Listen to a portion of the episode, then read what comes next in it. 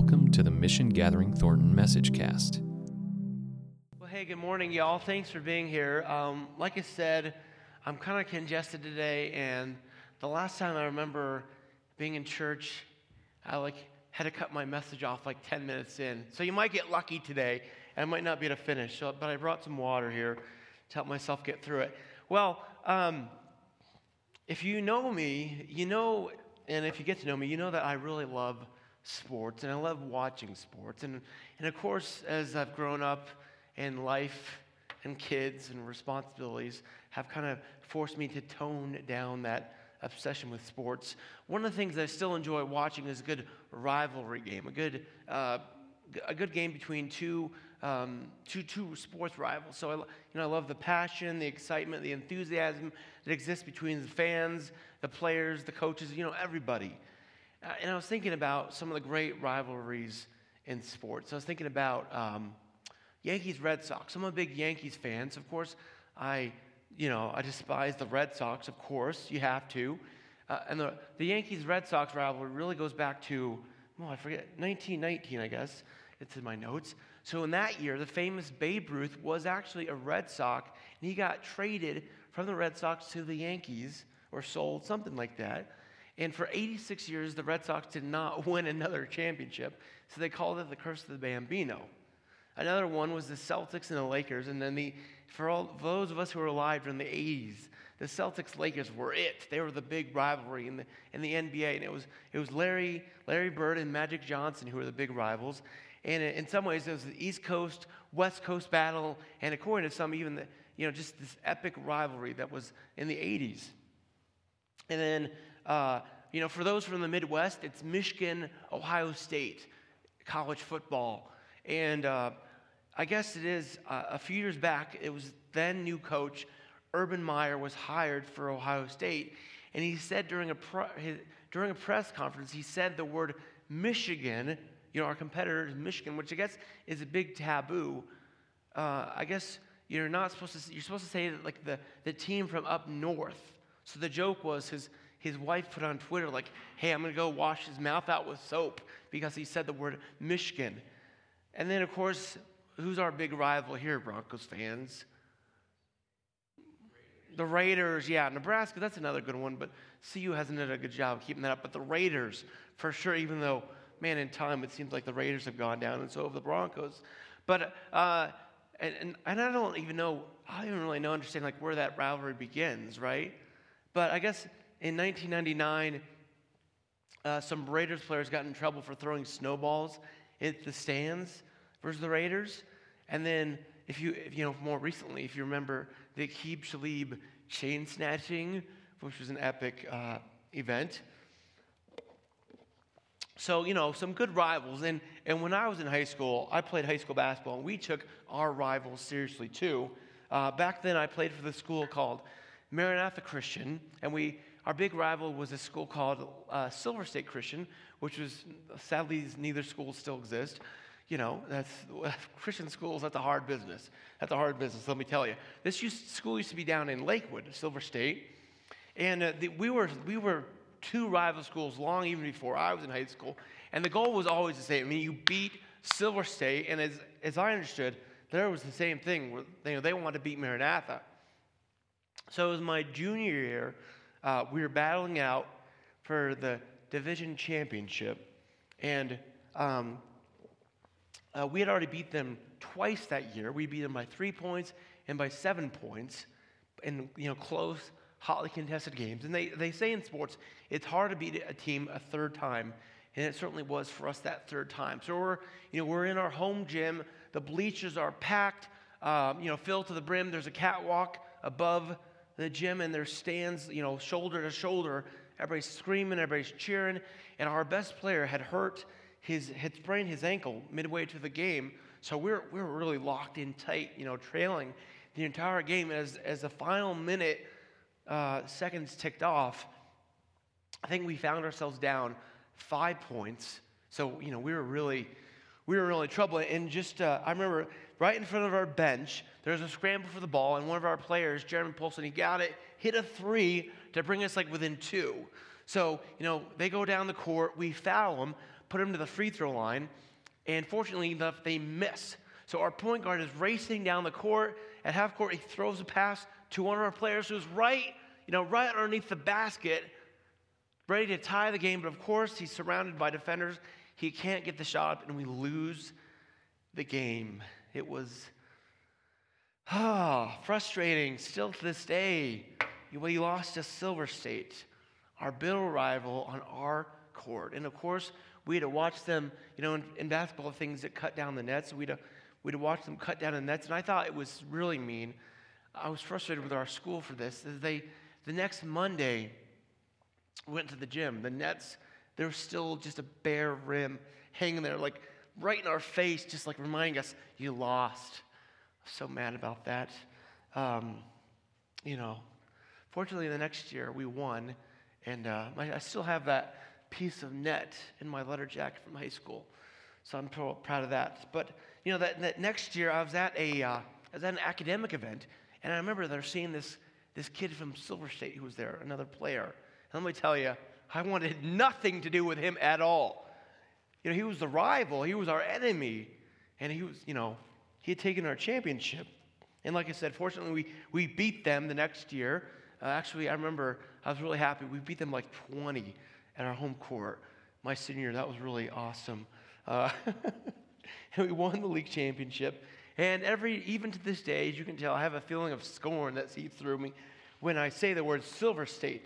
You know, they were our rival, they were our competitor, they were the enemy. And, and in some ways, it confounds me. If you watch sports uh, nowadays, you'll see after the end of the game, you'll see these competitors like, you know, at the end of the game, they come together, they hug, you know, they take pictures together, they exchange jerseys. It's like, what? You guys are enemies. You know, you shouldn't be getting along. And, you know, as, as immature, I guess it is to think about that, you know, we kind of act that way in real life, though, right? You know, we don't, we don't have official teams we're a part of as much as we do in sports, but nearly as distinct and oftentimes with our own distinguishing teams, we have, you know, these unofficial teams, what we have our own activities, apparel, um, activities. Uh, you know, there's a, a few months ago, there's an article in the New York Times uh, by an author named Paul Lukas. And what's interesting about this guy, Paul Lukas, is he writes for a living on sports uniforms, the different jerseys and, and aesthetics of athletics, he calls it.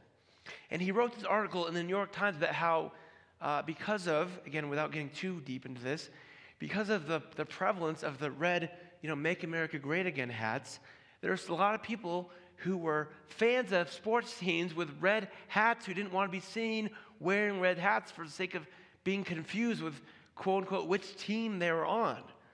So kind of a kind of a humorous example, some some seriousness to it too, but kind of a real life example of how, you know, a sports team or a team in real life, it can be hard to know who's who and, and which team we're supposed to be a part of and what we're supposed to wear or not supposed to wear.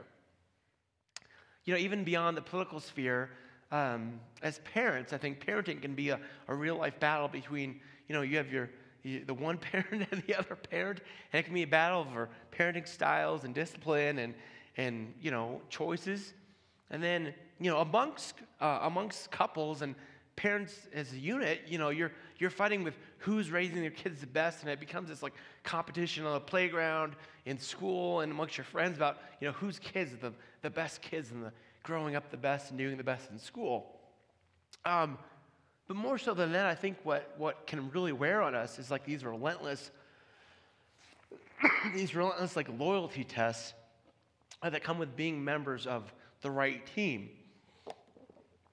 Um, it's funny, I'll mention this. You know, some of these, some of these uh, loyalty tests are like, you know, uh, f- forgive me here for being cutting a little close to home if I can. You know, liberals cannot eat Chick fil A. Uh, all good moms should breastfeed their babies. You know, real men, real men drive trucks, right, Ethan? Yeah, Ethan's a real man. And my, my real truck is out there in case you get, in case you see me during the week with my Chevy Volt, you know, I have a real truck out there. And then I, I, someone told me this this morning. It's kind of funny. Good times. This is the Chick fil A for liberals. I'm on the right team today, I guess, or, or last, and yesterday I was on the wrong team. Who knows? Who knows which team I should be on? Um, but far, far more often than not, these are unspoken norms and rules. Um, you know, and you break the wrong rule and you'll end up facing the wrath of, of your team, so to speak. So it seems like, you know, every action, every decision, everything we do must, al- must align with the unspoken values and norms of our team, or else we face alienation and rejection. And, uh, you know, at some point, I think we should stop to wonder, like, what's the point of these teams? What, what is the good that they're doing? Uh, so, so there was a man uh, who lived some time ago, and his, his name was Orville Wright. And no, he's not that Orville Wright. If you're thinking of the Wright brothers, I guess uh, there's a different Orville Wright. Although he, I guess he did get to meet that Orville Wright. But this Orville Wright uh, was a military chaplain who served in World War II. Uh, and at one point, he was the chief chaplain at Oro Bay, which is, I guess, was in New Guinea, in the Pacific Theater. And there he served at an army hospital, ministering to the, to the, the death and, and those and disfigured and dying, I guess, at the army hospital. Now, we can only imagine, you know, thinking back, what kind of horrors he dealt with and experienced, you know, as these, as these wounded soldiers came back and he tried to care for them in their, in perhaps their final moments. And I know my, my wife's grandfather, Karina, her, her grandfather served in Hawaii, I think, in World War II. And I think he had to do, he served in some kind of medical orderly type fashion. I know he doesn't even like to talk about it because of, you know, you can only imagine what he had to, what he had experienced just with that kind of, with that kind of violence and tragedy. But this, um, you know, this Orville Wright, uh, because of this, what he experienced, he, he found you know, it took a toll on his faith, and he found himself questioning, you know, the very foundations of his faith. So the thing is, Orville had grown up a very conservative Christian. He had been taught to believe that God would only let you into heaven if you did everything right and believed everything right. You know, all your beliefs, all your actions had to be right on. And he came out of a tradition that taught about God's forgiveness, but had a hard time allowing people to experience God's forgiveness. So, in time, he felt that the faith he had been taught, had been taught, was so restrictive that it, it turned him into someone just cold and indifferent, you know, remote and unattached to the concerns of others, and, and really only concerned about getting things right. Now, you can, you know, we can imagine amidst, you know, amidst the horrors and suffering of World War II and, you know, soldiers coming back from battle, scarred and, and wounded, you know, you can imagine uh, that he, he came through a moment of faith crisis. And Orville found that when soldiers were gathering for worship, before perhaps going out on a mission from which they might not return, from which their buddy might not return, from which they might come back scarred or wounded for life, when they gathered for that worship, they weren't interested so much in hearing about lectures about, you know, proper theological doctrine or, you know, theological disputes. They're looking for something to hold on to in the face of, but, you know, their potential demise. So when Orville returned home after the war, he found himself unable to return to his previous roots that he, he now found too conflicting and too self defeating. He had experienced a big, mysterious, inclusive God, full of grace, and being a part of a church that tried to restrict God to only being on one team just didn't feel right to him. So, in time, he found a home in the Christian Church Disciples of Christ, a nationwide group of churches that, since its beginning, has sought to bring people together over the common belief that Jesus is the Christ rather than a strict adherence to do's and don'ts. So, this is our last week in this series that we've been doing since the beginning of September. And we've been looking at some of the ways our individual stories fit into this broader story we're a part of. And also, we've been talking about how some of the things we care about fit in with people uh, just like us and churches like ours who care about things like welcome, inclusion, uh, hospitality, God's grace, and unity. from the beginning, though, when people like us and churches like ours have sought to come together in unity, letting go of the things that divide us, and instead seeking to be unified in the name of the one we worship, Jesus. So many, many years ago, the Apostle Paul, who was an early follower of Jesus, he wrote a letter to some people to an early church in the city of Galatia, an ancient church, and he addressed this same issue. See, early on in uh, early on, uh, the, the message of Jesus appealed to a broad array of people in the ancient Roman Empire. So there was rich people, there was poor people, there was slave, there was free, there was men, there was women, you know, there was Jews, there was Gentiles, there was upper class, there was lower class, and so on. And invariably, as we can imagine, with such a wide array of people, such a diverse gathering of people, eventually these outside social structures and norms and classes began to creep their way into the gathering of Jesus followers. So these followers of Jesus began to be splintered, you know, around their various social norms. In the book of First Corinthians, we see Paul addressing like three of these. You know, some people are like, oh, I follow this guy named Apollos. I follow uh, Paul. So they're, they're splintering about who is going to be the leader. And, and more so, there's another controversy that Paul writes to in, that, in the letter of 1 Corinthians about whether they could be, whether you had to be circumcised or not circumcised. Uh, we'll leave that there. And then also in 1 Corinthians, the Apostle Paul talks about, you know, because when they're having communion, there's, there's these rich people having all their big, scrumptious meal, and then these poor people are just like huddling over like a tiny little cracker. And Paul was like, hey, this won't work. If you're all together, if you're all followers of Jesus, you have to be all in this together. So he wrote, again, this was the same issue that was happening in a different city, these Galatians. And then in Galatians 3.28, in the midst of this letter he's writing to the Galatians, he says uh, something very stern. He says, you know, there's no longer Jew or Greek, slave or free, there's no longer male or female, for all of you are one in Christ Jesus.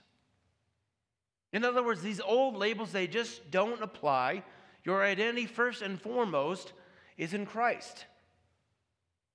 Nothing, not your sex, your race, your background, your beliefs, should separate you from other followers of Jesus.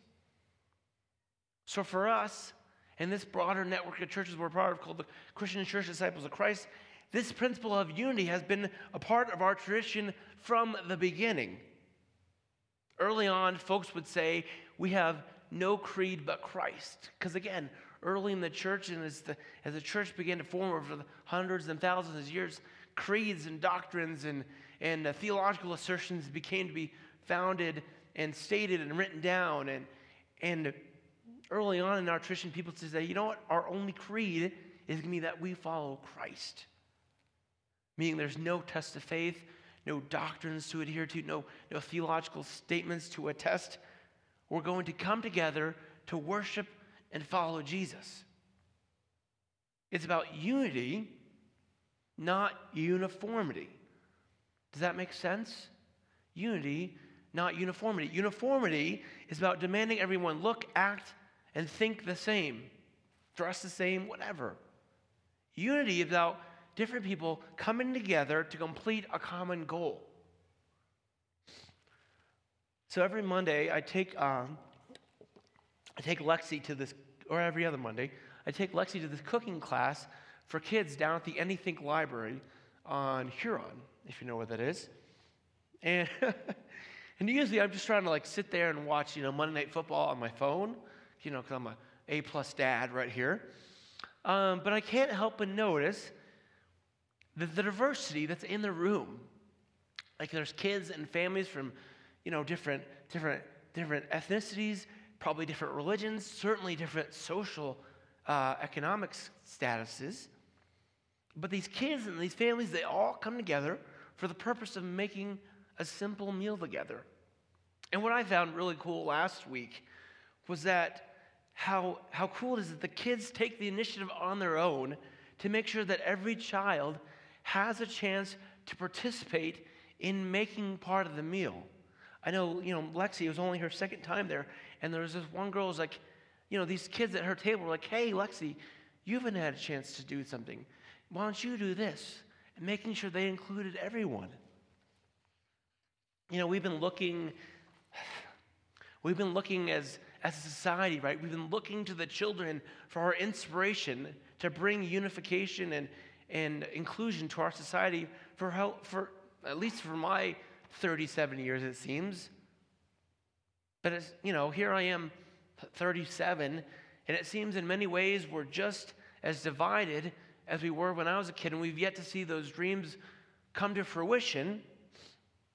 And instead, as, as, as I've aged, as my peers have aged, you know, we've fallen into these same cultural uh, cliches and cliques and norms that are about isolating and alienating those who differ from us. So, what else can we do then? How do we get out of that endless or seemingly endless, endless cycle of just falling into these divisions and cliques and social norms? So, in our, in our tradition, being that there's, there's no dues to pay, um, no dotted lines to sign, no doctrinal statements to adhere to, what's held people together is their commitment to one another, something, uh, a word we call covenant.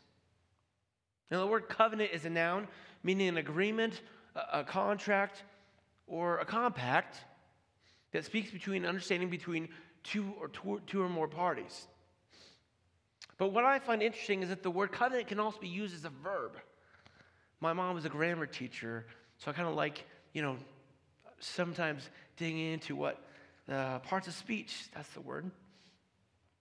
So the word covenant can also be used as a verb talking about um, something we do, something we take action in doing, uh, something we're going to do now and then into the future. You know, when we, when we marry, we covenant to love and support one another now and in the future in sickness and in health as long as we both shall live, right? So, uh, those of us who've been married or perhaps, you know, in a long-term relationship, we made some kind of commitment to each other, we can attest to the significance and what's required of that, that covenant, of understanding covenant as a verb. Because let me tell you, as someone who's been married 15 years, when the stress of life and work and bills and kids and mortgages, when that starts to rear its ugly head, when life happens, sometimes we have to lean into that covenant we made and said, hey, you know what? I'm still doing this. I'm still into this. Now and then into the future. And really, I think it can be the same exact way at church.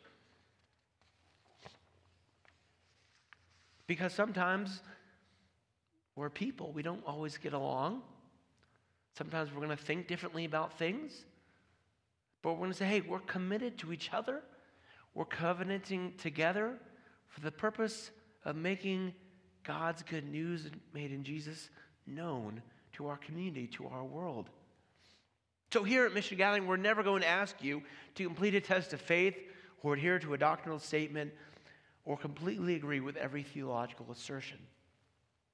We're going to let you be you. But we are going to ask you and invite you to covenant, to come together and work together toward the common mission and purpose of sharing God's good news made known in Jesus. Remember unity, not uniformity. So the choice before us then I, to me is quite simple. And it's, it's clearly on display right now in our nation.